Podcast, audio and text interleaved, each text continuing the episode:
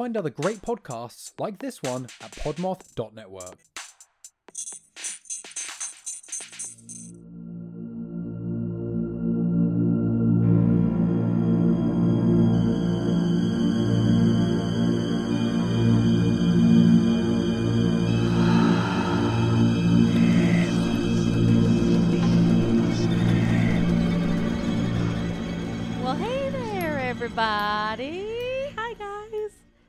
is Macy, This is Nicole.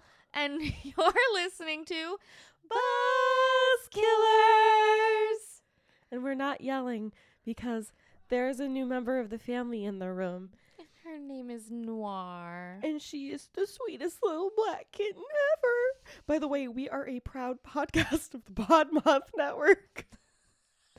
Guys, there's a kitten next to us. Nothing is oh, going properly Oh, her right head now. is in my hand. I, I am. I'm Uh, sorry. I'm sorry. There, listen, it took us. How long has it taken us to try and get this episode started? Probably 20 minutes. Oh my god, because we can't stop petting her. She is just. She's loving all Look at of. her little paws. Yeah, and they're black too. You see her little toe beans. Mhm. Oh my god, sorry guys. yeah, anyway, um you'll find you'll get to see pictures of her because my Mostest Monday is obviously going to be Duh. about about baby noir and which means black in French. so cuz I'm classy. Oh. But welcome guys to part 2 Pardon? part 2 Ugh. of uh My Bridgewater of Triangle. Bridgewater Triangle. So, it's exciting. I can't stop. She's right next to me right now, and I just, she's so soft. I can't stop petting her. I'm very happy, guys. Lane has been needing a friend. She's like upside down. She's like pushing my hand down, like trying to get my hand to pet her more. But it's like if your hand, if your head was actually up where it was supposed to be, I could pet it better. she's literally hanging off the yeah, side of the couch. She's hanging off the side of it. She is so cute. Look at I'm her. sorry, guys. This is this is gonna be a rough episode, guys. be tough. It's Oh, I'll tell you she's right in now. she's in our pod room right now because um we are introducing Lane to her the correct way. yes. and um and so she she needs to be in her here. This is her little space right now. And so we've invaded her space for the time being. And, Technically, yes. and she will literally cl- probably climb all over everything. And she already knocked over something and broke it. But i'm not even mad. I'm not even mad about it You can't be mad at her. no i Look like at her fucking face. look at her fucking face i Oh. can't okay we have to get started we have to get started we have to get started Oh God. Okay. Oh, my goodness Macy, what are we drinking today? guys we're so excited about this oh, one we are really excited about this wine. Remember how we've talked about, you know, like bottles of wine that we've wanted to try, but they cost lots of money? Yeah, we got one because um it was, you know, uh, twenty six dollars and It's not like- like fifty dollars. We've seen there's the main one, and It's then called the prisoner. the, yeah. it's called the prisoner and we went to this liquor store that had a couple actually different ones yeah, they from have a that whole, line Yeah, they have a whole line. It's called the prisoner. Um, the prisoner wine company. Mhm. They have a whole line. It's kind of like Michael David Winery. They're all kind of spooky. Um, there, there's well, what the one we're, li- we're doing today is called Blindfold. yes It is a white wine. That's that's all it says. Um, and this is the little description that I got. Um, smooth, fruity, and buttery. This full-bodied wine is mouth-filling in mouth-filling, sorry, in texture and generous in flavor. Vanilla, pear, and butter aromas carry over to the flavors, adding nuances of almond and hazelnut, along with lots of lush fruit. So, yeah, we're gonna try this. We're really excited because it's a part of this brand, and yeah, you gotta stop getting pictures of the cat. i know she just looks so cute right I, now I, I mean, I appreciate it because then you'll uh, we'll use your pictures for the post probably. probably okay, ready? Let's try this. And one, two. She's making. she's making fucking biscuits right now okay ready go.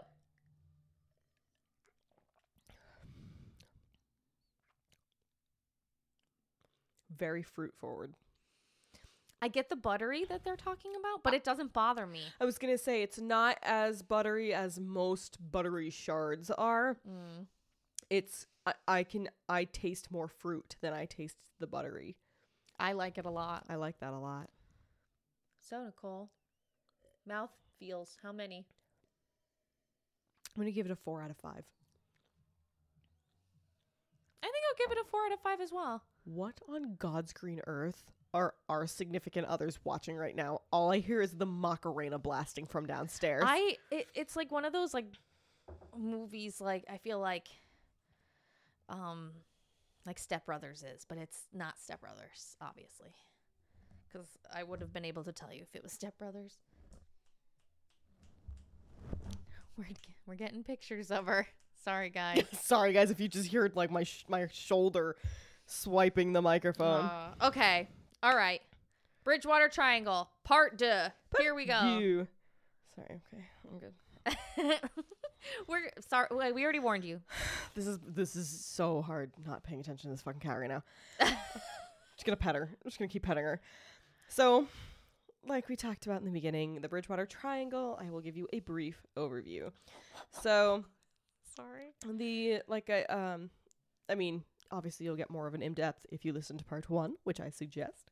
But I will kind of catch you back up on what we talked about. last Yeah, yeah. Um, so the original borders of the Bridgewater Triangle were from a book that a cryptozoologist named Loren Coleman um, published in 1983 called Mysterious America. Okay. Since then, the borders have been expanded, and currently they encompass about 200 square miles. Um, and obviously, this is within Massachusetts. Um, there are numerous different places throughout here. A lot of it is like foresty swampland. Um, in the first episode, we talked about the Hockomock Swamp, which actually spans um, approximately 17,000 acres throughout the Bridgewater Triangle. Have we ever talked about how much an acre is before? Oh, okay, see, I looked this up at one point because I was curious because it said, Like, what's the difference between an acre and like square footage? I guess. um, oh my god, there's like, uh, I might have to task you with looking this up because there was, I looked it up and there's so many acres within a square mile Okay, I'll look it up. and I can't remember the number. It's I it's over a hundred, possibly. I think I want to say it's like four hundred. It was something that I was like, whoa, oh okay, I didn't know it was that big of a difference. Um, but there's quite a few acres within a square mile. You're trying so hard to do this while not letting the cat go. I really didn't want her to go. Um, she will come back, I promise. what is the square footage of two acres? One acre is forty-three thousand five hundred and sixty square feet. Just just, just search um how many acres are in a square mile because I think that's what I did that I got my answer. acres Um, in? But Aha! ooh, do we have it? Six hundred and forty acres in one. Oh wow, yeah, it was even more than I thought. I was gonna say I remember googling that and being like, "Whoa, okay." Okay. So yeah, seventeen. There's seventeen thousand acres um that are the swamp itself. Okay. Um, but the the overall triangle is over two hundred square miles. gotcha. Um, the swamp is an absolutely terrifying place that they basically tell you you should not go. Um, it's called the Hockomock Swamp, and they say, you know, if you are not familiar with the area, do not explore on your own. Do not explore after dark. You are bound to get lost, and weird things will happen to you.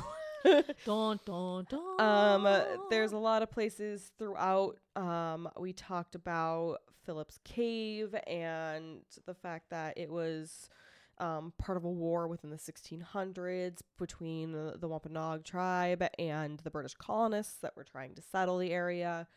Um, I talked about all of the fun rocks.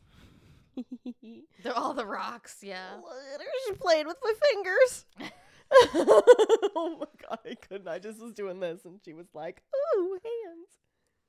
Oh, I got a nibble. Oh, don't bite me. They're love bites. Someone's spunky right now. She- She's like, "Your hand looks like a toy."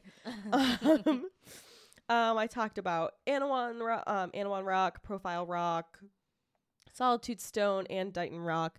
Um, I'm not gonna really go into this again because it'll take me forever, and That's okay. it's not needed. It's in Go part one. listen to part one. Um, we discussed the Freetown uh, State Forest, um, which is approximately ten thousand square mi- uh square acres within the Bridgewater Triangle. okay. Um, we told you some ghost stories, some murder stories, and all that fun jazz. And all that jazz. Um, within the triangle is also the famous Lizzie Borden house, and I'm not even gonna tell you anything about that because you should just know. If you like true crime and you don't know anything about Lizzie Borden, shame on you. Honestly, Shame on you. I feel you. like that. I, maybe it's because I'm from Massachusetts and the Lizzie Borden house was like an hour from where I lived. no, I knew about Lizzie Borden. I was gonna say I feel like Lizzie Borden was one of the first There's cases an I opera knew about Lizzie Borden, and it's the shit. Just like there is a opera of The Shining, and Which- that is the shit. is crazy to me. That sounds awesome. Anyway, Nicole can't help herself. I, I can't stop taking pictures of the cat. She's fucking making biscuits laying next to me. I'm just dying. Okay. um so that was basically what I tell told everybody about in part 1 and I'm Italian so she's she's like watching my hands. I know. Um I will move on to part 2 and tell you about the other half of the Bridgewater Triangle. Don't bite me. I'm not a toy, I swear. Um so She's like, Auntie. you're so cute. She's like playing with my arm. Um Yeah, so- pet her and then she'll stop. I it literally, I think I just found her off button. All you have to do is pet her. yeah, exactly. Um, so the first thing I'm going to talk about that I did not do last time are the creatures that are within Yikes. the triangle because there's more than one of them, and they're very weird. There, I love these triangles because there's all sorts of weird monsters and stuff in them, and Oh. like spirits and This first one is one of my personal favorites. oh, so I'm going to start this one out with a story. And this is um a tale, uh, not really a tale, but this is what is supposed to be a real story that happened to a man named Bill Russo. He speaks about this. He swears up and down it is true. You can actually watch him tell this story himself in the Bridgewater Triangle documentary. oh, okay. I'm ready. Um, I'm ready. I'm ready. So, um, Bill Russo uh, worked late into the night, and when he would get home, um, his ritual was always to take his dog Samantha for a walk. Um, and he said that this was normally around midnight that he would take his dog on the same walk just to kind of get her out and stretch her. Um, but this night, when he went out to take her for his walk, um, he decided he was going to kind of take a path that he normally doesn't. And this path took him behind his house through a grassy area, like under some high tension wires, and through some woods. And the woods eventually, after about a half mile, came out onto um, a street where there is a big old iron mill that is closed down now. And um, there's, you know, the, the classic uh, water wheel and everything. And um, he said it's, you know, there's a few street lights, but it's midnight and it's pretty dark. And so he's out there with his dog. And he said across the street, when he made his way out to the road, there was a single street light directly across from him. And he said that this is when he felt his dog just like start to kind of freak out. She started pulling on her leash and she was shaking and she was kind of trying to pull him back towards the house. He was like, This is not normal behavior. What is going on? Like, he was Yeah. trying to calm her down. And when he looked back up again, he heard this high pitched noise and spotted this really odd creature standing under the light of this single street lamp. Oh my god. He said That's terrifying. he described this thing as being approximately child sized. He said it was furry, almost like a stuffed teddy bear, and it was chubby and it had like a big pot belly. It had no clothes, and he kept he said it kept repeating this weird like not like a saying, but it, it was just like a sound, and it, he said it sounded like Iwachu Kir. That's what it sounded like. Remember that. Iwachu Kir. Iwachukir. Okay, okay, okay. He said the creature, which was standing on two legs, started to kind of walk towards him. Oh, nope, nope, nope, nope, nope. He said he was he er, initially tried to talk to it because it sounded like it was trying to communicate. And it wouldn't respond to anything he was saying. None of the Aw. questions he asked, nothing. It was not responding. It just kept repeating that same weird sound over and over again. Um, at this point, his dog, Samantha, who was just for reference a Rottweiler pity mix, oh, and that dog is scared? that dog was fucking terrified at this point and was Oh. absolutely freaking out, was trying to get away. And so he That's saying finally just like turned and fast walked back to his house. He was like, I'm the fuck out of here. I would have run. I would he's like, I'm I am the fuck out of here. Um I would have sent that Rottweiler. What I would have been like, go home, and if I don't come home in two minutes, bring my wife back for me. it wasn't until later on that he actually learned what he believes this creature was. So at the time he had absolutely no fucking idea what he had just witnessed. He's just like, what the fuck is this? It was basically like a child-sized furry fucking troll. It, it's Ugh. creepy. Ugh. So it turns out that this creature within the Bridgewater Triangle is referred to as a puckwudgie. And for everybody listening, going, what on God's green earth did she just say? What the fuck is a puckwudgie? a puckwudgie is Native American folklore. So they are usually usually short creatures that are very hairy. They tend to have like a grayish kind of grossy skin. They have very large pointy ears and very long pointy noses. They are said to be extremely fast, that they are very smelly, Ooh. and they like I said, they kind of have a resemblance to a troll. That's like a Um, Bigfoot. They say that you can smell a Bigfoot before you see Mhm. it. and they say that these creatures are extremely mischievous and love to cause chaos. Oh god, Um, that sounds horrifying. so their legend actually originates from again the Wampanoag people, um, and they and these are the Wamp- part of the Wampanoag tribe that lived out near Cape Cod. Um, they were originally said to be creatures who wanted to help the natives. okay. but um they are not very smart so it was said that um even when they would try to help they often messed things up got in the way and eventually uh, you know because they were getting upset because they were just screwing things up so bad the wampanoag kind of pushed them off. And so they kind of just turned to this like mischievous troublemaker because they knew that they weren't good for anything so they just like started wreaking havoc because they didn't know what else to do, Okay. which is kind of sad. I didn't realize that the Puckwudgie story was kind of sad. Um, you're you're not helpful. Goodbye. it was just like, fine, I'm gonna fuck your shit up. um, so the legend says that these creatures like to try and lure you into the woods. And when they do manage to lure you into the woods, you tend to not come back. What happens to you when they lure you into the woods? I could not find anything. Nothing said like they eat you, nothing said they murder you, nothing said they torture you. Like I could not find anything. They basically just try and lure you into the woods and you do not come back. you just disappear. You just disappear. Um, but often they can mimic sounds. And in this case of Bill Russo, he says what he believes what it was trying to do was mimic a human saying, We want you, come here. Iwachu kair. That's kind of what it was saying. It was like, Iwachu, here. Almost like, We want you, come here. Mm. So he thinks it was trying to mimic somebody and it was trying to like get him to come with him. Oh God. Um At that point, I would just like, wh- what does the Kushtaka do? They just cry like a baby, and you follow them, thinking that there's a baby. literally. And That's so what you do instead of being like, I'm a little pot-bellied, hairy thing.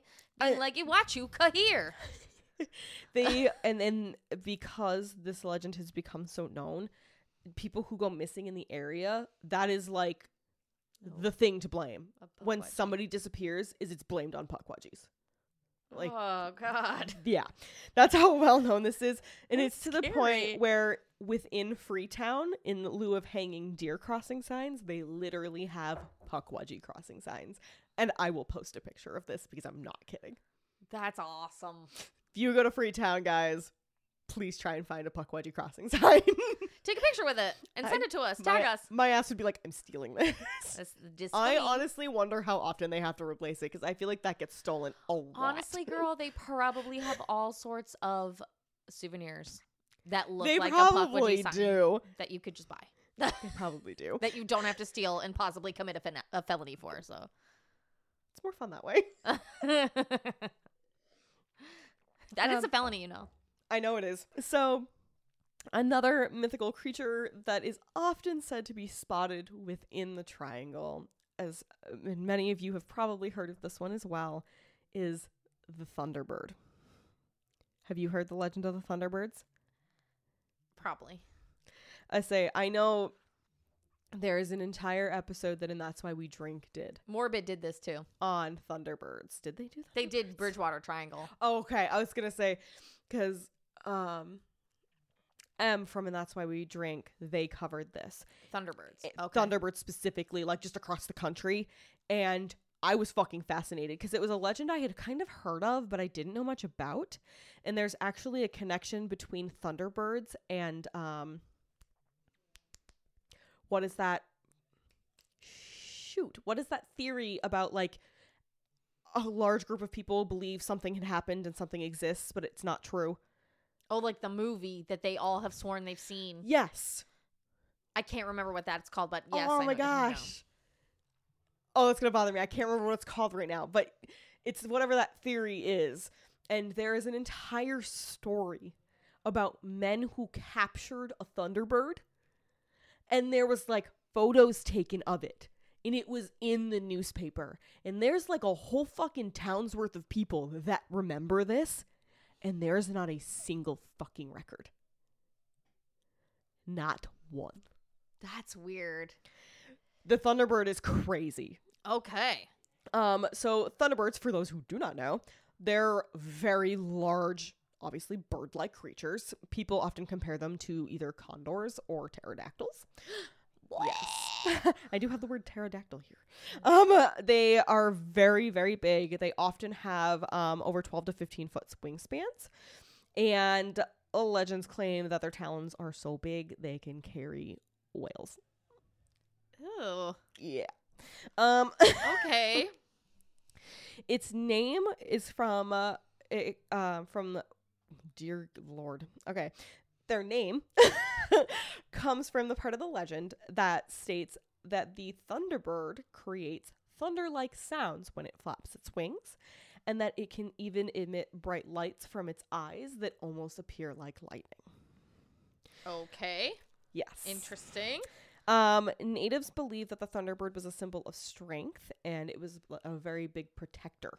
Um, they believe it kind of kept away evil and it was often seen on totem poles and okay, it was it was a highly used symbol of protection for them. Okay. Um. Uh, what lost, a song! Lost my place. There it is. Okay, I was like, we're doing a little dance here. So uh, this um this I got specifically from legendsofamerica.com. The Algonquin nation actually believed that the thunderbird was an ancient ancestor Hmm. and was actually partially responsible for creating the universe. Oh. Yeah. Okay. so they're not necessarily bad. They're just large and kind of freaky. They're, you're just like, what You're the ju- like, fuck is Could you that? imagine seeing a freaking plane-sized bird? No, I'd literally be like, I what I the fuck is that? It bricks. I feel like, oh my Everyone duck. I'm going to die. Especially if it flaps its wings and it sounds like thunder. I'd, I'd be like, everyone inside. I'm on the ground. I, I'm flat. I'd be flat on the ground. Everyone inside. Run. um, in the town of Norton, there was a police sergeant by the name of Thomas Downey, and he actually filed an official police report claiming that he saw one of these creatures. He was um, heading back to the station from one of his shifts one night. And it was in the summertime, and he explained that he was passing an area which was ironically called Bird Hill. And when he was passing over Bird Hill, he spotted what he thought was like a weird shadow in the distance. He was like, that doesn't look like part of the tree line. Like, what is that thing? By the time he like registered this within his head, the creature took off straight into the sky, and he noted that it stood over six feet tall, and its wingspan, he said, was about eight to 12 feet wide. He said he watched the creature shoot straight up in the air and then Holy just shit. take off. Holy shit. And he okay. and and I'm serious, he filed an official police report about this. okay. He was dead serious. Um I'm for rolls. Um, sometimes people often go back and forth and argue that these sightings are not a Thunderbird, but often Mothman. Um, I didn't dive into Mothman too much because I actually didn't. I found more about there being Thunderbirds in this area than I did anything about Mothman. I found a few articles that were like, people often say maybe it's Mothman instead, and that would be it. So there's there's a few reports out there that are like maybe this is Mothman, not Thunderbirds, but there's no stories. Okay. So I'm not gonna dive I'm, into Mothman I'm right now. intrigued to cover Mothman someday. I want to go to the museum. I want to go to like there's that big There's statue. like a fucking festival. yeah, I want to go. I was like, there's an entire festival de- dedicated to freaking Mothman. If I could like get my future child a little Mothman plushie, that would be my dream. Challenge accepted. I'll make it if I have to, but like I Um, think that that would be oh. so fucking cute. Oh no, your your child is going to be born, and I'm going to walk into the room with a Mothman plushie. Just listen. This is my mission in life now. there is nothing else. I will be Auntie Mothman. Um, Auntie Mothman. You can be Auntie M. Auntie M. it's appropriate. Everybody's gonna be like, "Oh, Auntie Morelli," and I'll be like, "No, bitch, it's Auntie Mothman." Fucking get it right. um, anywho, um, so obviously, like every triangle, probably except for the Bermuda because it's over the water, there are sightings of Bigfoot. if there were sightings of Bigfoot in the in the fucking Bermuda Triangle, I'd be concerned. He's swimming. He's He's just out, got he's just out there on a fucking yacht. Floaties. he's got sunglasses on, just waves. and he, he has like a, like a little drink with a with an umbrella in it. Sir with his little straw hat. It's his, it's his it's his one bath a year. it's when people see. He's on a cruise. oh my god. Have you ever seen those commercials for the beef jerky where it's like the Bigfoot is the like is the mascot? Dude, that that's that's the brand that we sell. That's Jack Link's. Yeah, yeah. Yeah. But like I love those commercials.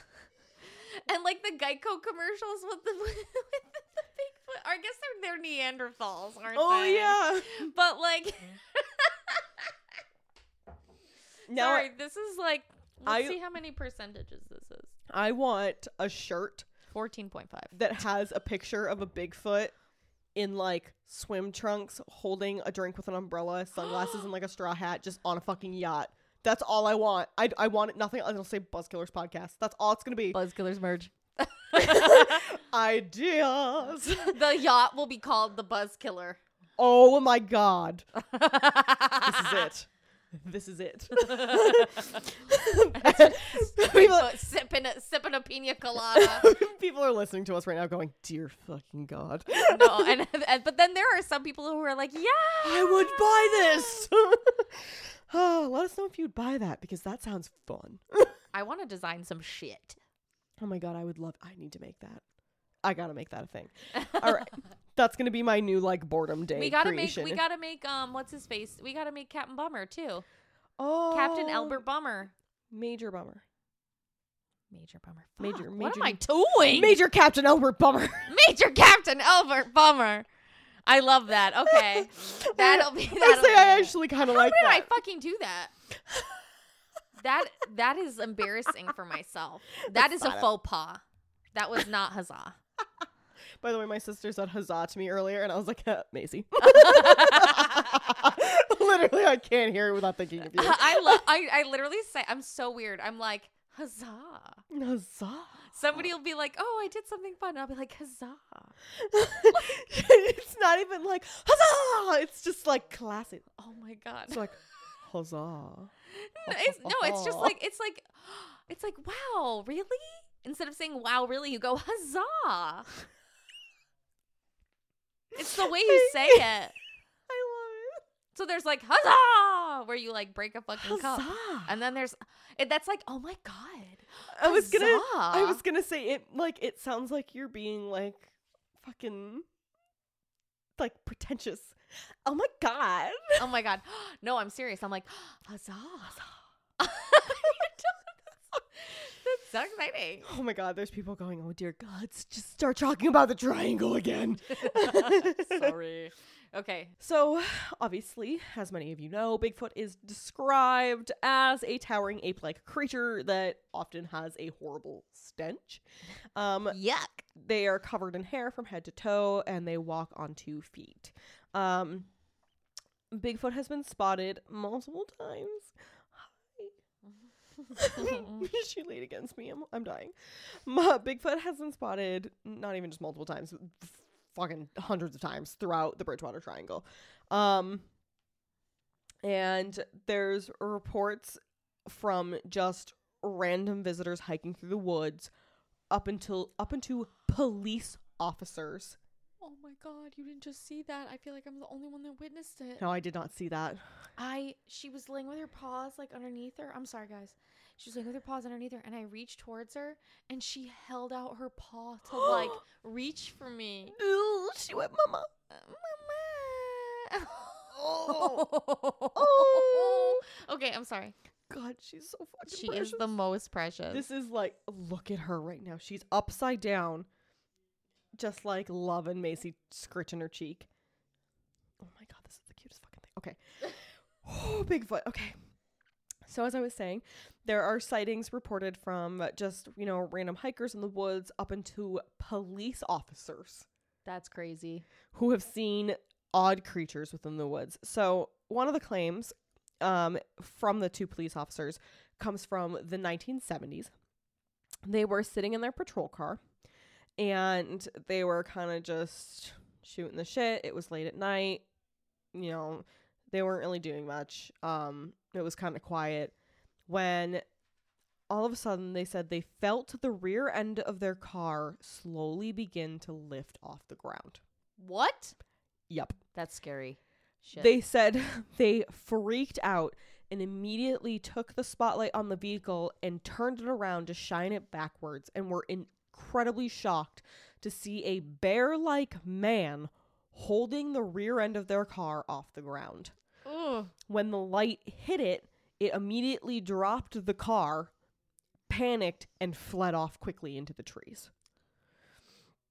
And both of these men reported the same thing. They both saw this tall, hairy creature Yikes. lifting their fucking patrol car. Yikes. Um, another report from the 70s was actually from a group of young kids. There was a lot of them, and um, they often ran off into the woods to play during the day. Um, they lived across the street, and they would all kind of gather together, and they would run off in the woods and play all kinds of games throughout the day. mm-hmm. Um, one of the group members, his name is Carlson Woods, and you can listen to him talk in the Bridgewater Triangle documentary. Mm-hmm. Um, he said that they all went out one day and were traipsing through the woods, and about a mile and a half into the woods, um, the kids were kind of all scattered and running around, and he said a few of the kids began to scream. He said that they came flying through the woods, screaming about seeing a large, hairy creature like weaving in and out of the trees. They all started to kind of like look around, see what they could see, and they all spotted this creature just like traipsing through the woods. They panicked, they screamed, and they just ran. They were like, "We're the fuck out of here" because they were kids, and they just ran. Yoink. Um, he said the following Monday, when all of the kids met on the school bus, they all once again were like, "Did you s- you you saw the thing, right? Like, you you saw the creature like you that wasn't just me like you saw it and every single one of them said yeah we saw that too Oh God. um another witness um was a resident or resident resident was a resident of Bridgewater, and his name was Joseph DeAndrade. And in 1978, he was actually exploring the woods with um with a friend named Wayne. They were kind of just hiking around, seeing what they could find, and uh, Joseph said he got this odd feeling that kind of overcame his body, and it was something he had never experienced before. And he heard a voice in his head, just like urging him to turn around and he said this was like not something that normally happened like obviously he doesn't go around hearing voices he was like i just got this inner monologue that was like you need to turn around when he turned around he said across the um the shallow waters they were standing next to it's like i don't want to say it was a lake but it like was a little bit bigger than a pond i feel like there should be a name for something in between that size but anyway between a pond, between pond a and a lake. pond and a lake. um, but Hmm. he said across the waterway there was this large, hairy creature standing in the shallows of the water. And he said he just froze. And the next thing he remembers was trying to call out to his friend who had kind of wandered off and he couldn't get his attention so he finally like turned and went to find him got his friend and came back moments later and the beast was gone Of course it was. of course that thing was like yeet. it was like oh god i'm out You're Um, not supposed to know I'm here. In 19 in the 1980s there was a man named john baker who was actually interviewed for local newspapers regarding his sighting. He said that he was in um just a small boat. He was kind of paddling upstream and he saw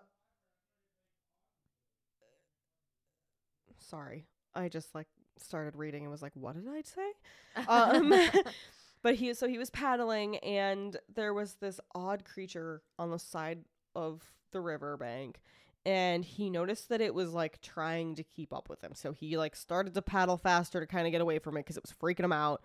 He said it stunk horribly. It was worse than the get like the smell of skunk spray.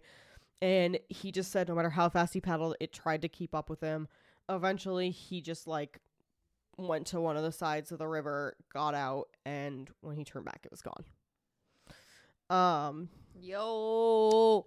many, many organizations have come together to try and do like organized searches of the woods, but because it's so hard to make your way through and there's so much of it, all of the searches have that have ever been conducted have been very unsuccessful. There's like they haven't even found footprints. They haven't found hair samples. They've found That's crazy. Nothing. Because there's been some times with like the Alaska Triangle at least. And not I mean, I covered the one from um from Port Chatham, but and there was a lot of like talk between people. But there were other accounts of other Bigfoot in other parts of that triangle Mhm. that they had found prints and stuff like that. Yeah. So like And it's no- hard when you're like, okay, well you've seen something, but like You gotta prove it. How do you prove it? there and that, and there are some places that have that proof that have Mhm. like the weird footprints and shit. So And it's they- like And they tried. They tried real hard. A lot of people have come together to search this area. it's just not coming up. With Never has anyone been successful. Um there's a few other odd creatures that I will just tell you about briefly. Um, there's not too too much about them. They do talk about them in the documentary. Um, I found some claims about the same thing online, but there's not a lot of firsthand accounts. Okay. Um, a few of the other things that they reportedly see, there are big cats, red-eyed dogs, and giant snakes. Um, Yowza. Giant snakes were reportedly seen by workers who had entered the woods to start taking down trees. They claimed that they were as large as stovepipes, and instead of doing their job that day, they ended up running screaming from the woods. That it just like came slithering out of nowhere, and they were like, "Fuck this," and just took off. The anaconda. The, my anaconda don't. Um, the anaconda. Down the Bridgewater Triangle. um, so another weird mystery is known as the Mansfield Mystery Cat. Now, what? Mansfield lies just outside the triangle. Okay. For a fun fact, Mansfield was a town I played in high school growing up. Like, that's how close to where I, uh, like they were within my sports league. That's that's how close they were to where I grew up. Um, I, I say it like I still live there. I grew up in Franklin, Massachusetts. It, I I don't live there anymore. I don't Um, it doesn't matter. this does not matter. You can't find me there. Um, so, Oh, um, waking you up with our laughter. the Mansfield Mystery Cat was a. Oh my God, she's got her paws in yours, and your. She's. I just said she's got her paws in yours. You have She's got her- paws now. I have paws. Well, I'm her mama. so the Mansfield Mystery Cat, excuse me, was a large beige colored cat that had been reported reportedly been seen many many times throughout Okay. the town of Mansfield. Um, sometimes there was a few reports that also came from the town of Easton, which was directly next door. Okay. Um, a lot of people believed it was an escaped zoo animal, but um, or maybe an exotic pet that got away. Okay. But unfortunately, people could not track this thing down. No matter how many times there were sightings and animal control was called, they never found it, nor did they catch it. Huh. They said that in May of 1993, there were some explorers who found um, remains of a large cat in the woods. But when they were turned in, they found out it was the remains of an African serval, which, if you don't know, that's it's a very that's a small cat. It's it can only become about 30 pounds. Yeah, it's not much like it's not like um It's it's like between a pa- it's between like a bobcat and like a house cat. Exactly. They they only become about 30 pounds. They're regularly mm, very slim. Um and its physique did not match the reported sightings at all. This was still very odd for the area. This is a Right, this is an African creature. This should not be, B. in a Massachusetts forest. Right, right. Um but this was not they don't believe that this was the Mansfield mystery cat, but it was still a very odd discovery. Right, right. Um, the other thing I told you about, there were red-eyed dogs. Um, these are beasts that are said to walk the triangle. Um, in 1976, a man named Philip Kane, who was living in Abington at the time, said he witnessed these large black dogs tear open the throats to two of the ponies he had on his farm. He said that these creatures were about the same size as his ponies, if not a little bit bigger. Oh my gosh. So, like a small baby horse, like tiny horse. Picture a miniature horse. Picture a miniature pony. That's a pony. oh Um, my god. he said that they were massive, extremely hairy, and that they had bright red eyes.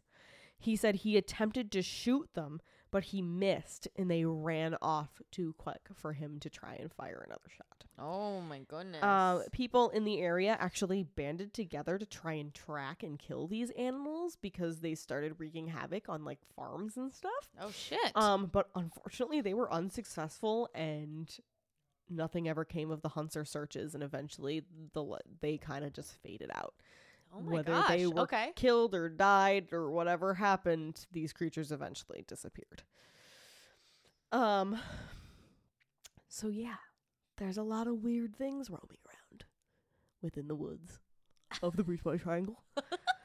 um, let me have wine. Um, I'm so glad we ate before this. I know, I know. I'm glad that this we happened. have a habit of after work we come straight home and record and then eat and so we haven't eaten since like noon it's terrible Um, not a good idea. And this little one is just so enamored by you. she's keeping me so warm right now and it's so fucking I'm like cute. devastated. I'm like, please come over here. I love we can so switch much." seats if you'd like No, no. She's so comfy. I can't disturb her. But Mm. I keep like going like this and like t- and she'll like reach out for my hand. so just remember when i leave you can take the spot because she's yours as much as i would love to stick her in the front pocket of this fucking sweatshirt and just run away with her No, no. I paid a lot of money for her. She's mine. i couldn't take her from you Because She you knew- oh you would also very much know it was fucking me. You, you would like turn around and be like, Nicole, give me my fucking cat. I, I would idiot." just be like, hey, can you bring her back tomorrow, please? like, it's not even tomorrow. You'd be like, get your ass back here and give me my cat right now. I, but I'd be like, but I'm not mad. I understand. but please, can you bring her back, please? can I can I just just bring her back?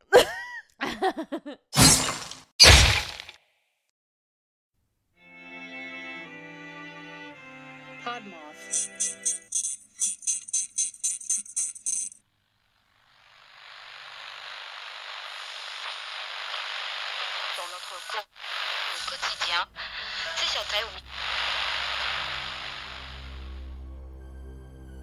Located on the edges of your radio static, you've stumbled upon the Lost Signal, your podcast destination for tales of horror and the macabre, brought to life with voice acting and sound effects. New episodes are released every two weeks on Monday on Spotify, iTunes, or wherever else you get your podcasts. Join us, won't you?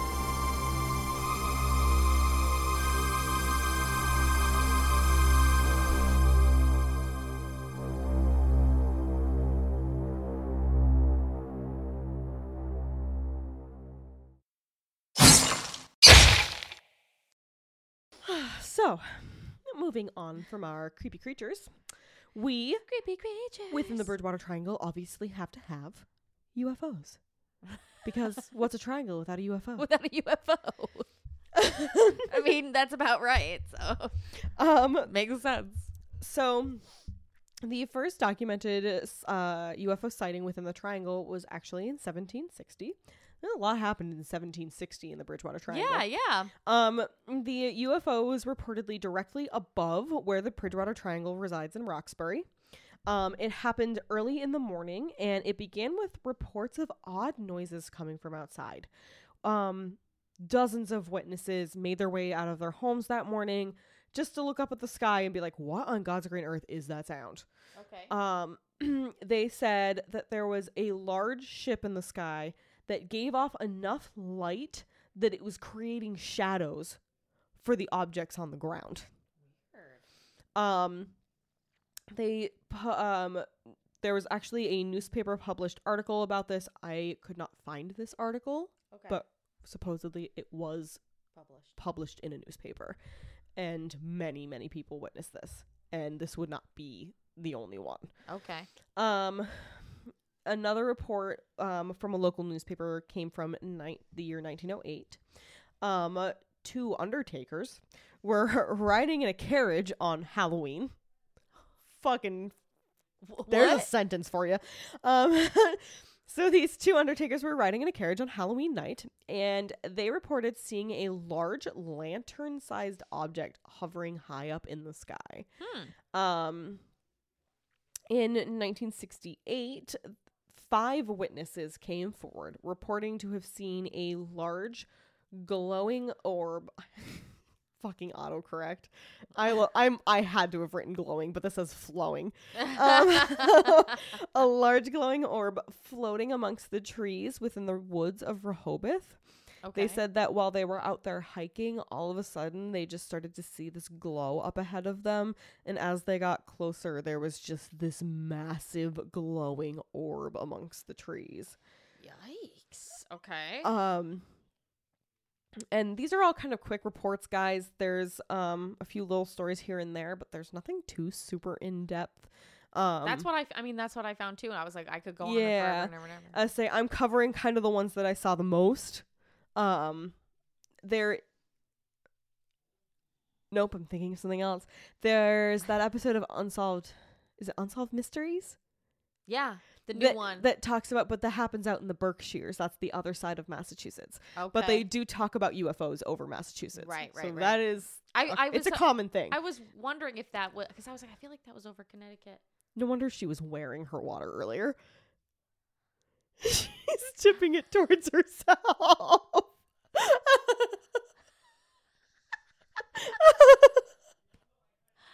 I look over and she's got like two paws on the bowl of water and she's tipping it towards herself, drinking out of it. Oh, she just trapped it and it spilled and scared her. Oh my god. She's so cute. She's looking at it like, what is that? um, okay. Oh god. Whew. That was adorable. Um, anyway. um, so on uh, July uh, July 2nd of 1972, um, many reports came out of an odd translucent triangular object hovering in the night sky. Ooh. Um, people were so perplexed that they actually began reaching out to the local Air Force base to see if they had anything flying in the sky that night. Oh man. The Air Force base said it got tons of calls about this weird floating object. and they were like, nah. And they were like, "What?" um there are 26 confirmed sightings of this UFO.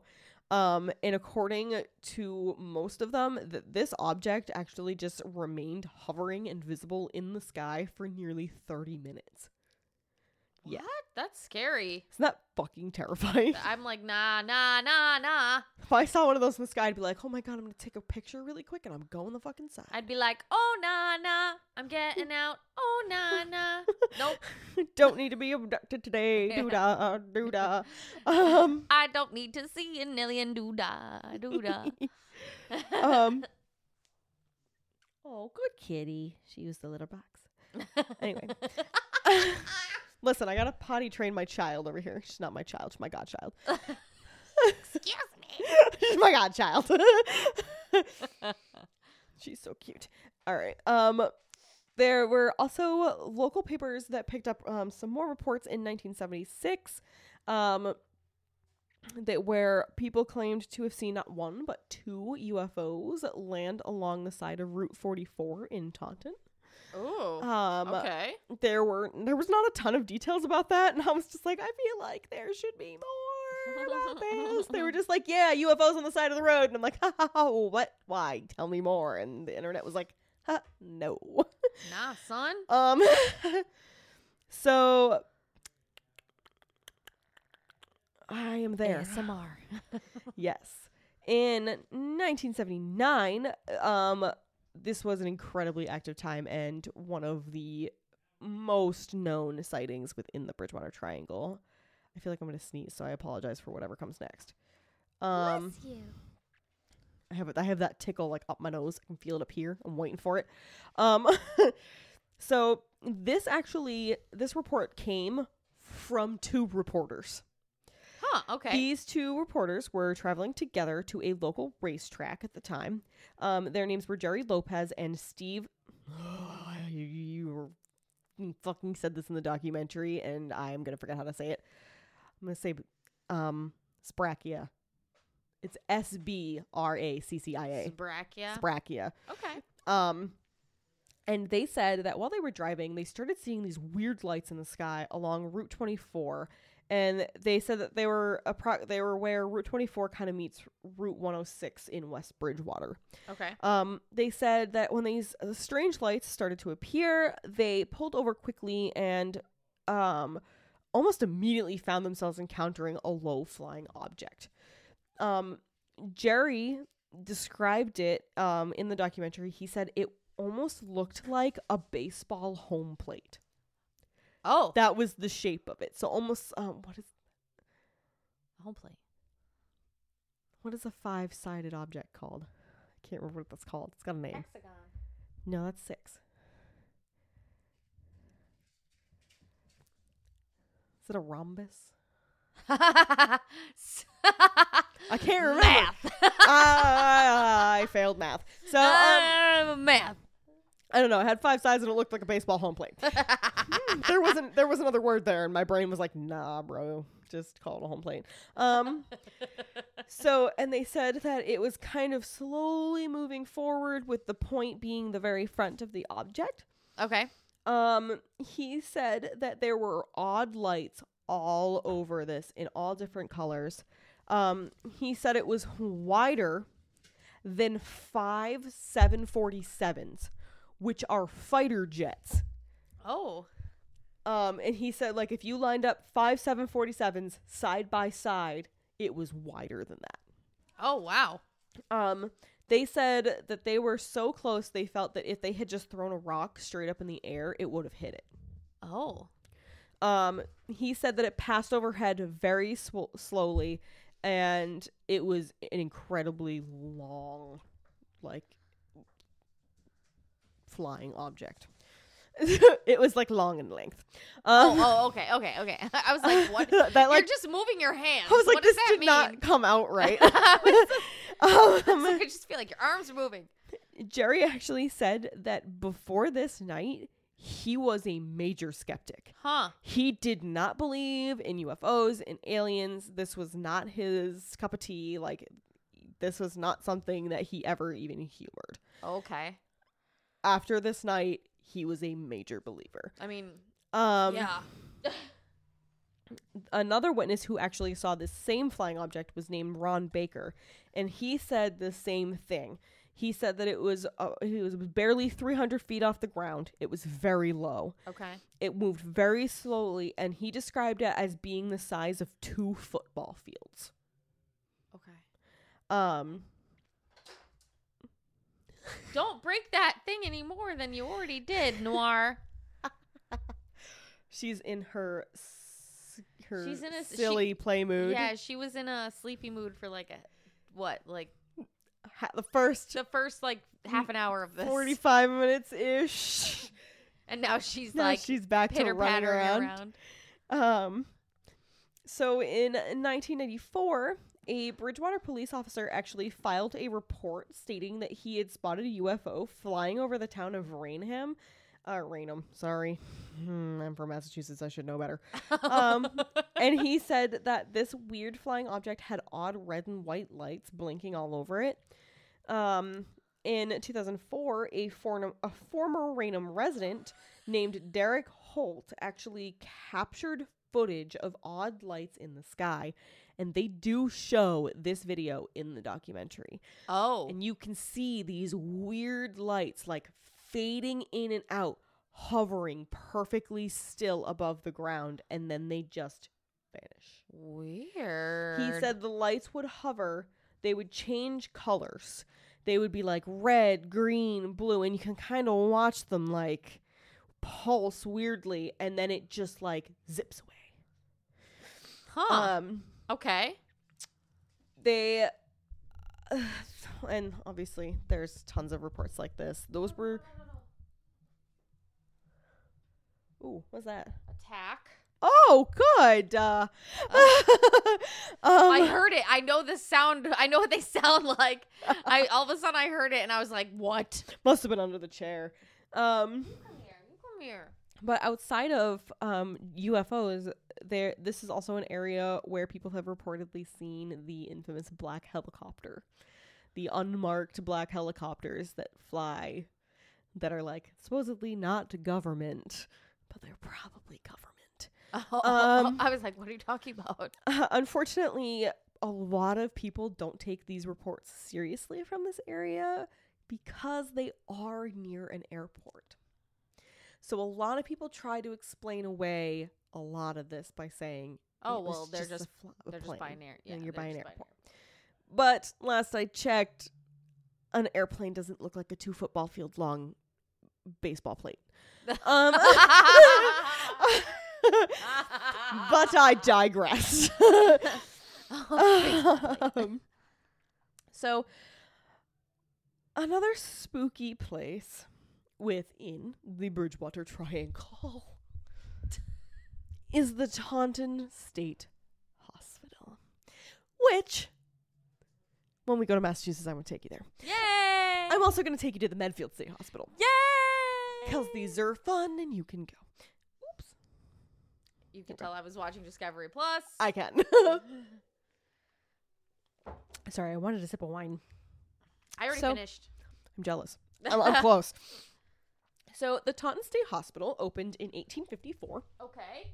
and obviously, as most probably have guessed, it was originally used to house the mentally ill and um, was very well known for its highly questionable practices. I'm sure. Um, some of which uh, consisted of holding patients underwater, forcing them out into the cold for long periods of time, electroshock therapy, and of course the prefrontal prefrontal lobotomy. oh, yeah. Um, so you know, just the usual. Um, one of the most notable people within the Taunton State Hospital was Jane Toppan, okay. Aka Jolly Jane. Oh, ooh. Jolly Jane Toppan was a nurse. But she was not a good nurse. She Oh. was not the kind of nurse that wanted to help people. Oh, okay. She did very little to help any of her patients, actually. Oh, yay. Um, Lovely. it was later discovered that Toppan got sexual pleasure from killing her victims. Yay. And she later admitted in court that she committed all of her crimes just for the thrill of it. Oh, again. She was born. She is like psychopathic climbing up the back of your chair right now, I and it's know. hilarious. I know. Especially because she can't figure out how to get over the cover. So she's like stuck. I hope you don't like that chair very much. now we got it for free. There we go. Or like 20 bucks or something. Um. So, um, Jolly Jane Toppan was born in 1857 in Boston to a poor immigrant family. Um, her mother died when she was very young. She died of tuberculosis, Mm-hmm. and her father um was known as the local madman. And excuse me, I'm sorry, he was said to have heavily abused all of his daughters, and um, eventually he eventually went insane and sewed his own eyes shut. At least that's what the thing says. Oh. I was like, okay. How we um, even do that? I don't want to know. I don't want to know. Um. Oh, God. Okay. So obviously. Sorry. She keeps just like yeeting herself straight up the back of the fucking chair, and she looks like a tiny psychopath, and it's hilarious. um. So she obviously had a very rough upbringing and was eventually put into an orphanage and um, at a very young age eventually ended up becoming a sex worker and an alcoholic oh. Okay. Can you guys hear this? she's destroying that chair right now oh my god I hope Tyler doesn't care about this chair. you might want to check with him when we're done recording oh, no. um We don't have anywhere else to put it. Come here, little one. Come here. oh my gosh she's too cute so You didn't love me. she kind of just stuck with her sex work and made her way to the ripe age of 33 um, before she decided she was going to uh, actually try and you know go and get a career and she started to study to be a nurse Okay. and this is kind of when she earned the nickname Jolly Jane. Um, at first, people absolutely loved her. They spoke very highly of her. She actually spent many, many years work, uh, many, many years working at the um, world-renowned Mass General Hospital, Okay. um, which is still in existence today. Um, Yes. as you know, it is a very, very famous hospital that they do a lot of good work over there. Um, so, and she worked there for many years before actually she ended up being fired Oh. because she they caught her giving away like way too many opiates. Like to people that like didn't have prescriptions. She was just like giving out drugs. And they were like, You can't do you that. can't do that. That's illegal. There is like a tiny gremlin on your chair. I know. It's adorable. Um so within 14 years of becoming a nurse, Jane would finally be caught and arrested after police began following her when the owners of the home she was living in, um she was renting it, they actually turned up dead. oh. And the police uncovered that she had not paid her rent in quite some time. Oh, oh. So that's how she got herself caught. Um and this was in 1901 when they arrested her and upon arrest she immediately confessed. She confessed to murdering 31 patients. What? 31. Shit. And this is they say at least. They think she might have killed more. Oh my god. Um Yeah. Oh my god, I wish She you guys could see this.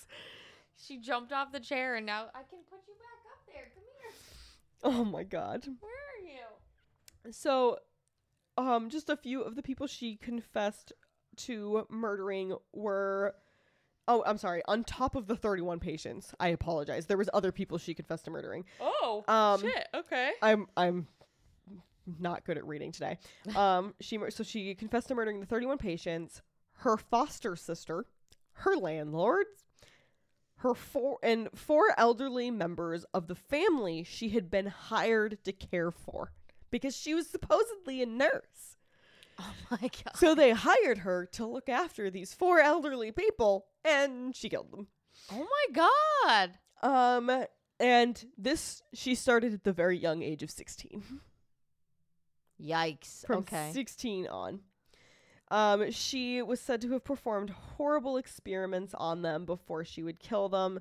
She claimed the spree began after her boyfriend broke up with her. And.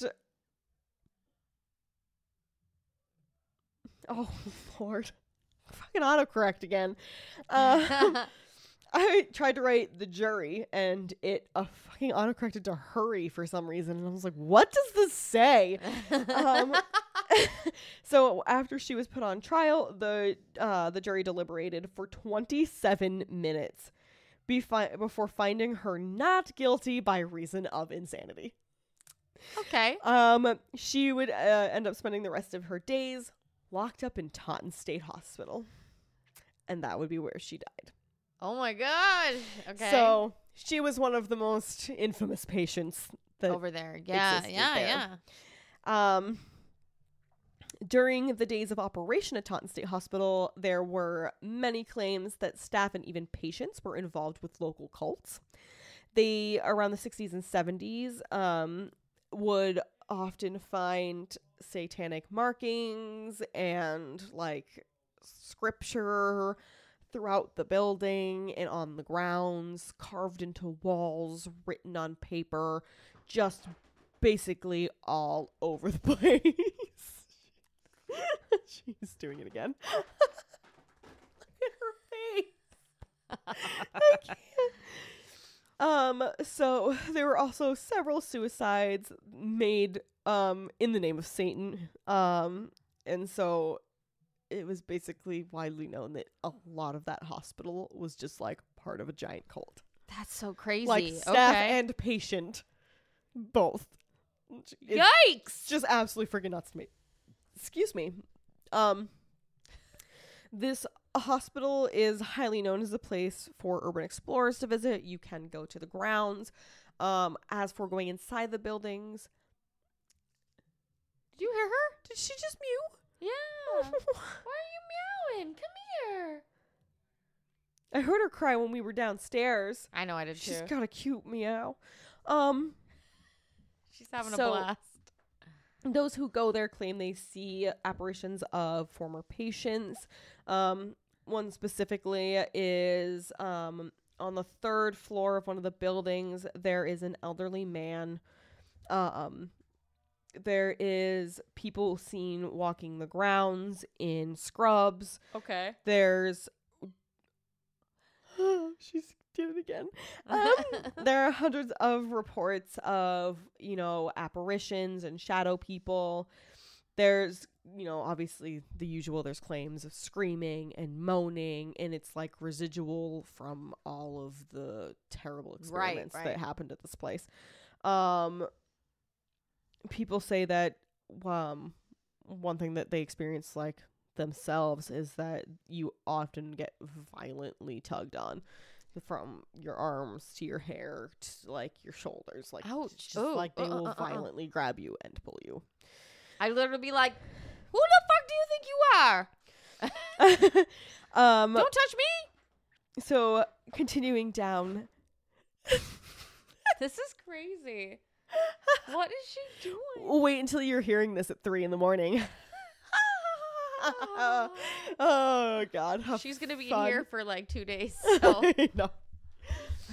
Um, so I'm going to continue down the road of ghost stories within the triangle. I'm going to step away from the Taunton State Hospital, though, okay. and I'm going to tell you about a place where I had a personal experience, and it's called Copicut Road. oh. Um, there's a few different um weird things that happen around Copicut Road. It's highly known for its pukwudgies. Um, but one specific legend is that of the ghost truck because there's always got to be a ghost truck. or a woman in white. Listen, Or a ghost hitchhiker. I hate you so much. there was a woman in white in part one, and the next fucking story I'm going to tell you about is literally about a hitchhiker. Um, kidding. Not even kidding. So, um, Copicut Road is a seven mile road. And now let me tell you from the start of this road, this is a dirt road. okay. It branches off of a main road that is Okay. paved, Uh huh. but this road is entirely dirt. It can get very narrow at certain aspects. And I'm speaking s- solely from experience. When I drove down it, thankfully, I had a Jeep because it is just like holes. It's like dirt holes that are not small, they are like fucking holes. I do not recommend driving down this road unless you have some type of off roading vehicle Okay. literally I was driving and I was I was just going thank fuck I have a Jeep thank fuck I have a Jeep because it was bad um so when you are traveling down this dirt road it is said that a ghost truck will suddenly appear behind you its lights will be so bright that they blind you and they will flash their high beams at you repeatedly Huh. it said that they will blare their horn, and if you can see them, the figure behind the wheel will be waving frantically for you to get out of the way. Um, unfortunately, this road, like I said, gets very narrow at certain points, so it becomes nearly impossible for you to pull over to try and let somebody pass. Oh my god. So this truck tries to run you off the road. Um uh they say that if you do manage to pull over, the truck will zip past you and then kind of just like disappear. Okay. The light will like zip out and then just fade away, Fade and it's away. gone. Okay. Um there's not a ton of firsthand reports of this. Oh, okay. Uh when I went, I did not experience that. I had a different experience on Copicut Road. Okay. um that I will tell you about later. Um but yeah. It's fucking terrifying. and there's like just to give you a visual, you go to drive down this road and you come off a main road and it's a lot of farms in the area. So it's not like house after house after house. It's a main road in farmland and you pull off this road and there's a single house off of it right. and it's a farm. Mm-hmm. And then as you keep going, it is just woods. okay.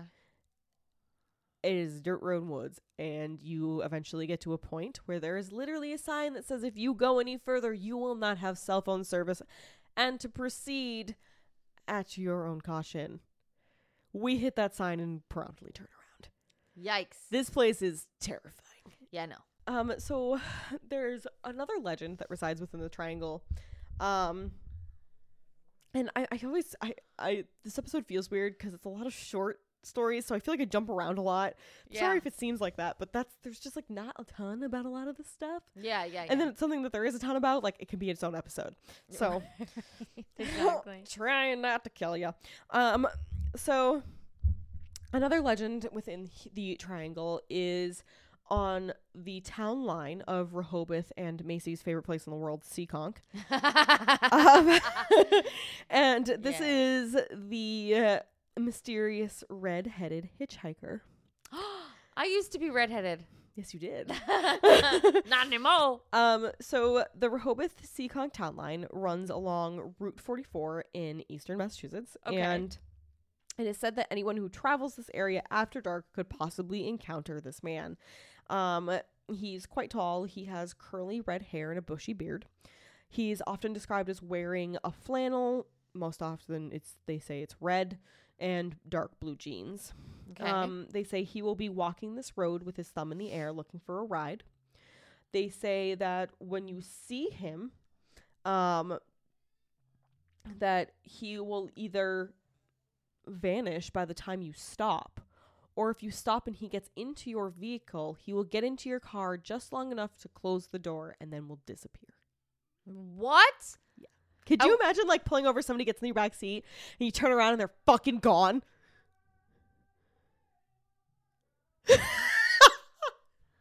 That was well timed singing downstairs by Tyler. I wish you guys could hear that. there was like this pause where Macy was like, "Holy shit," and then Tyler's just like He's like "La, la, singing. la." Um, some say that often they actually don't even see his full apparition on the side of the road. They'll see him in like the reflection. So they'll see him in the Oh. the side mirror. He'll be like behind them in the side mirror. They'll see him in the reflection of their windshield. Um, oh, okay, okay. there's a lot of different reports of how he's spotted. Um, but most say that um he doesn't really do much. The most that really happens is he can cause interference on your radio. Um there have been a few reports of people saying that he like jumped out in front of their car while they kept driving.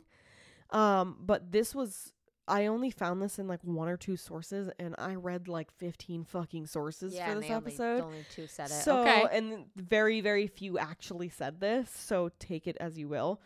Um, one report I did read though was that he actually got in someone's back seat and before vanishing let out like this horrifying cackle oh no! and then just like faded away.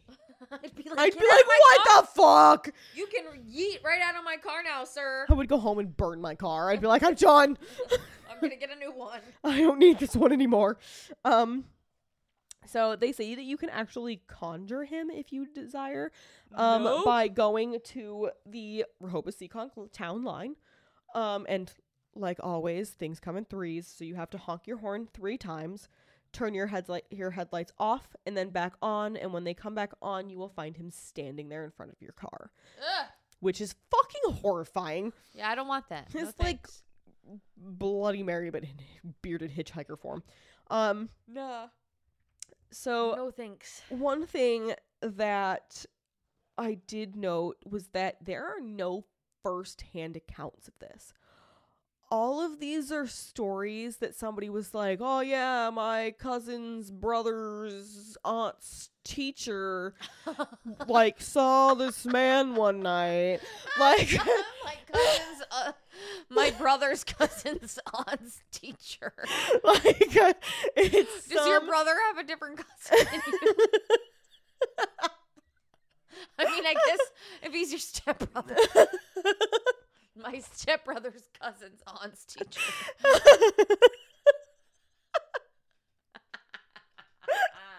Listen. Um, okay.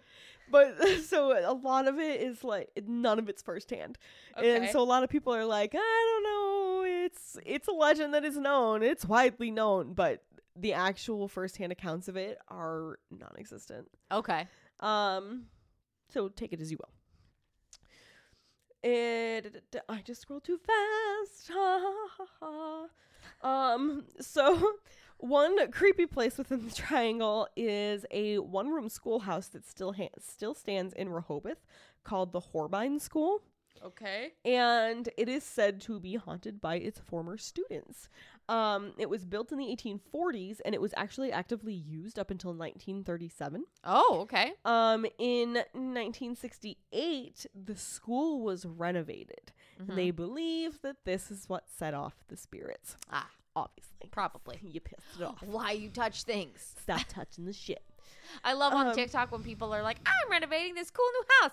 Look what I found in this side room that was hidden with a lock." I'm like, "Why are you poking around where you don't belong? Um, that weird ass one where the people are like, found a hidden room underneath the staircase, and there was like a Bible wrapped in a trash bag hanging from a hook on the fucking ceiling. And they were like, cool, this is weird. And they're like, we're not gonna let it affect us. And they just like rip out the entire underneath of the stairwell, and everybody's like, what have you done? what have you? You released it. you? oh God. I'm sorry. She looks ex- fucking especially cute right now. Taking more pictures of the cat. Okay. so, um, one woman who was actually visiting the schoolhouse because this does this does still stand. You can go see it. Is it like a museum? Um, you can go into it. Um, but you can only visit in the summertime, and it's very limited hours. Okay. Um, but she was a school teacher herself, and she was kind of walking around, observing the building because, again, it's a one room schoolhouse, so it's very small. Right. And when she peeked through one of the windows, um, they're actually like shuttered windows, Okay. and they were supposed to be closed, but one of them was kind of propped open. And when she peeked through, she actually saw a teacher and a full classroom of kids to the point where she believed that there was a reenactment happening. oh wow. She was fully convinced that there was a full set of people inside performing a reenactment of what it would have been like to go to school there. They had the clothes, the tools, Shit. the desks, everything. So she walked around to the front of the building and tried to go in through the front door, Okay. but she found it locked. So she was like, What the fuck? Yeah. When she walked back around to the window she could see through, she went to look inside and she noticed that the teacher that was standing at the front of the class was now staring at her. And that as she stared at her, the teacher and the rest of the classroom slowly faded away and just vanished. what? I would shit bricks, think I'm fucking nuts, and never tell anyone. I'd be like, what is happening? To I'd be like, no one's gonna believe me. Um. So, yeah, that's just fucking nuts. Anyway, so people say if you go here, you can hear the voices of young children screaming, laughing, playing. Um, and like I said, you can still visit in the summertime as it still stands today. Gotcha. Um, I'm not going to give you the address if you really want it that bad. It's probably online somewhere. Um, but Rehoboth is actually a very popular spot for spirits. Um, there is a graveyard within Rehoboth that um, is very, very old. There are many, many stories that date very far back, and it is because the town of Rehoboth actually had to um, expand its graveyards. Their their population became so large that they kind of had like the central graveyard and it just became very large and very overrun. Oh, okay. Um there is a uh, story of a young boy who was often spotted like playing and dancing among the gravestones. Uh huh. Um people would see him and try and talk to him and the only thing he would really say is like please don't leave me. And he'll try and get you to stay and not leave. He like wants you to stay there with him and to play. Which is kind of sad yet also kind of fucking terrifying. Um. Yes. No, thank you. Um I will come back tomorrow during the daylight. Goodbye. obviously there is a classic woman in white who can be seen gliding amongst the headstones. Okay. Um, Okay, they have okay. seen soldiers pacing the rows. There are glowing orbs that are spotted, you know, d- just kind of darting amongst the gravestones. And there's actually some EVP sessions that you hear in the documentary where you can hear a woman singing. no. Yeah, No. it's fucking creepy. Mm, mm, Bye. Um, so just a few other tales that kind of didn't really have a place within all of my categories that I was going through. I literally have a section called other. Um, because I was like, I don't know where to put this. It like doesn't have a spot. So, um, in 2014, the bodies of two women were found within the woods of the Triangle. Most of their body parts were cut off and left, um, including their foot, a calf, and an arm. What? Um, the bodies were found stacked on top of each other, and the police believe that it was um a ritual. There were like weird symbols, and they believe that it was some odd ritual. Nah. Um, nah, unfortunately, this case went cold, and it was never solved.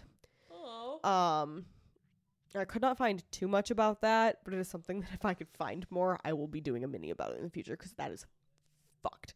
yeah, that is weird. I know it's That's weird. unsolved, but I would like to know if they. I couldn't find anything about like if they had identified these women or not. So I want to know if there's more to it. I couldn't. I didn't want to go too too deep Yeah, into you were that trying one. to get other things to the triangle. Yeah. Um, it was like one of those things that kind of came up in a source that I found later on. I would like find a source that would give like a huge overview, and then I would like pick the topic and then search the topic itself. Right. And this came up in one of them, and I, I kind of focused more on the bigger aspects of stuff. Um, Makes sense. um, in the early 90s, there was a huge string of grave robberies throughout the Bridgewater Triangle. Um, one actually did lead to the arrest of several young kids. They had broken into a mausoleum and stolen a skull from a body that was inside.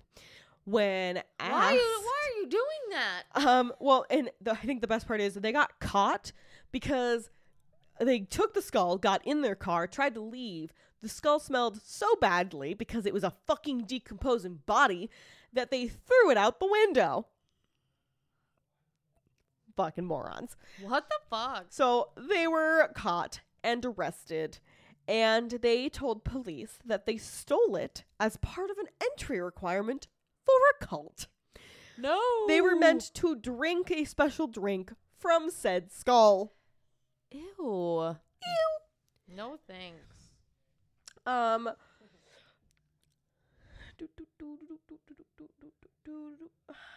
Okay. Um. So one one thing that actually I could not believe this.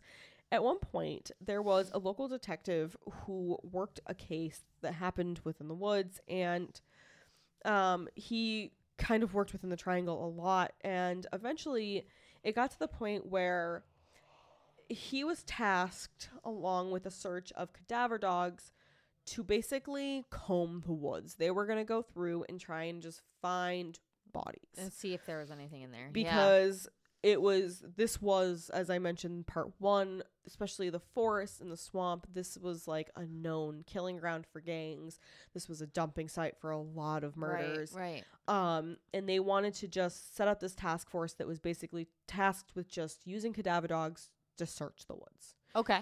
um they uh, just days before the operation got a call that the search was called off they were not given a reason Oh.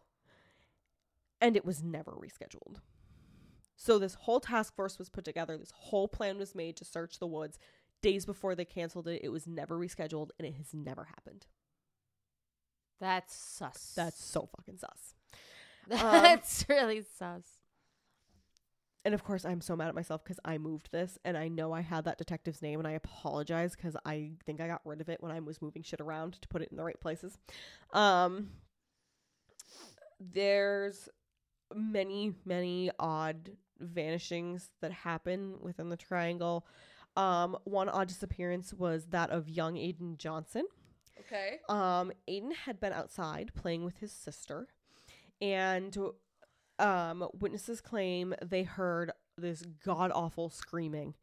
And when they all went running, all they found was his sister, and Aiden was gone. Oh. They searched the area like starting immediately. Like this they he went missing and they immediately called the police. They immediately had volunteers in a search and they spent the next 24 hours canvassing all around the home, the woods, everything. They could not find a single trace of this boy. Weird. An entire day later, Aiden would walk out of the woods completely unscathed. He had absolutely no memory of his time within the woods. He could not tell anybody what had happened in that time. He was carrying twigs that were caked with mud. And he walked up to there was like a bunch of searchers around and he just like walked up to one of the people that was literally searching for him like held out the cake covered twigs and was like do you want to buy one of my flowers? This little boy had been missing for 24 fucking hours in the woods and just had like muddy twigs and was like play with my flowers. Like nothing had fucking happened. Like he had not been gone for 24 hours. Like he had just gone in there picked some stuff up and walked back out. Oh my god. Okay. He was completely healthy. Um, he had absolutely no issues uh, aside of the lost memories. Um, he said uh, when questioned, um, he had felt this urge to go pick flowers because he thought it would bring his family wealth. I could not find how old this boy was. Okay. Um, but supposedly that is what he told police when questioned. Okay. To this day, they do not know what happened in those 24 hours he was gone. he has so weird. no recollection. And for 24 hours, he was in those woods by himself. And he came out completely unscathed. That's so weird. Fucking weird. How? How? Um, and then just a little fun fact that I came across, which I thought was interesting. Um, the Bridgewater Triangle is actually home to two famous carnival performers. Oh. Um, one of those performers was nicknamed the Human Skeleton because he was so skinny and frail. His name was Isaac W. Sprague, and he performed in the mid 1800s. Um, when he passed away, he only weighed 43 pounds. Oh my god. Um, the other was someone that you actually might have heard of before, General Tom Thumb. And he was a man who stood only 25 inches tall. And he often traveled and performed with circuses. Huh. Yep. Interesting. Um, so as many of you know, I used to live near the Bridgewater Triangle. And like my spooky bitchy self, I was like, I'm gonna go visit. And I have a many of experiences. Not a many, there's a couple. but I have had my own experiences there and um I will be talking about them. If you are listening on Patreon, you get to hear them.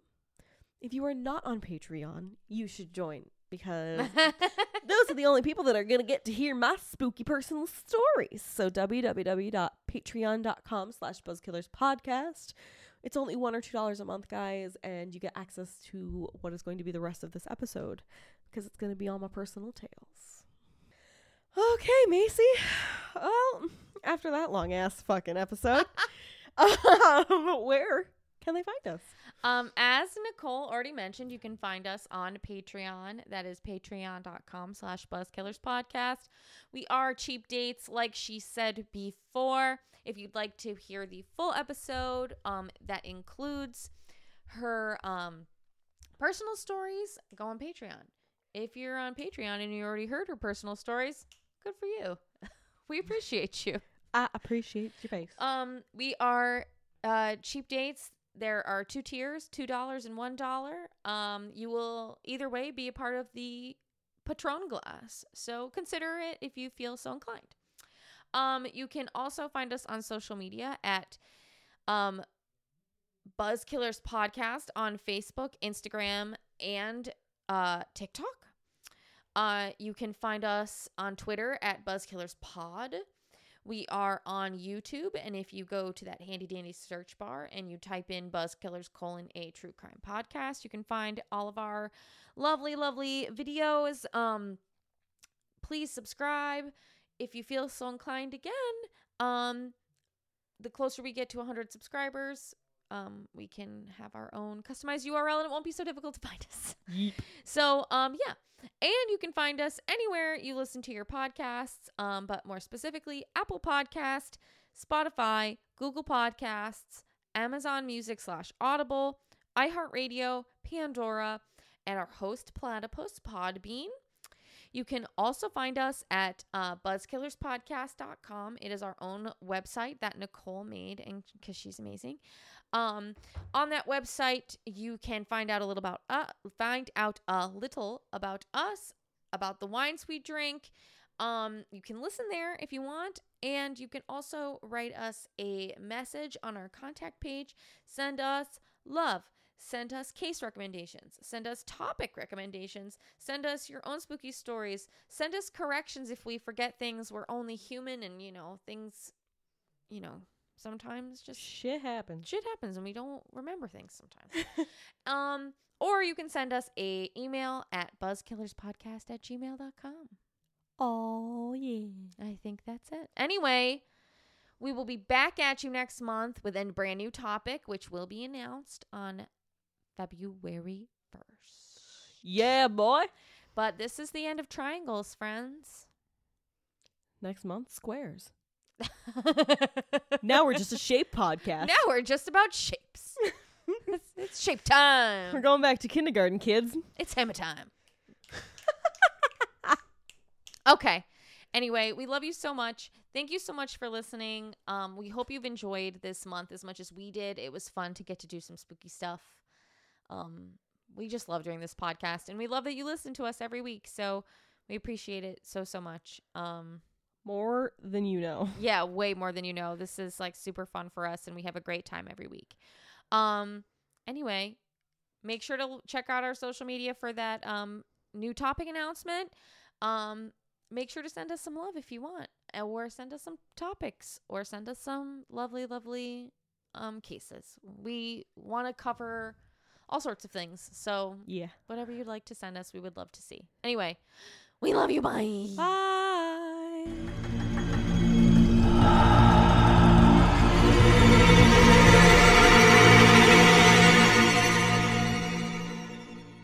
This episode is brought to you by BK Creations LLC.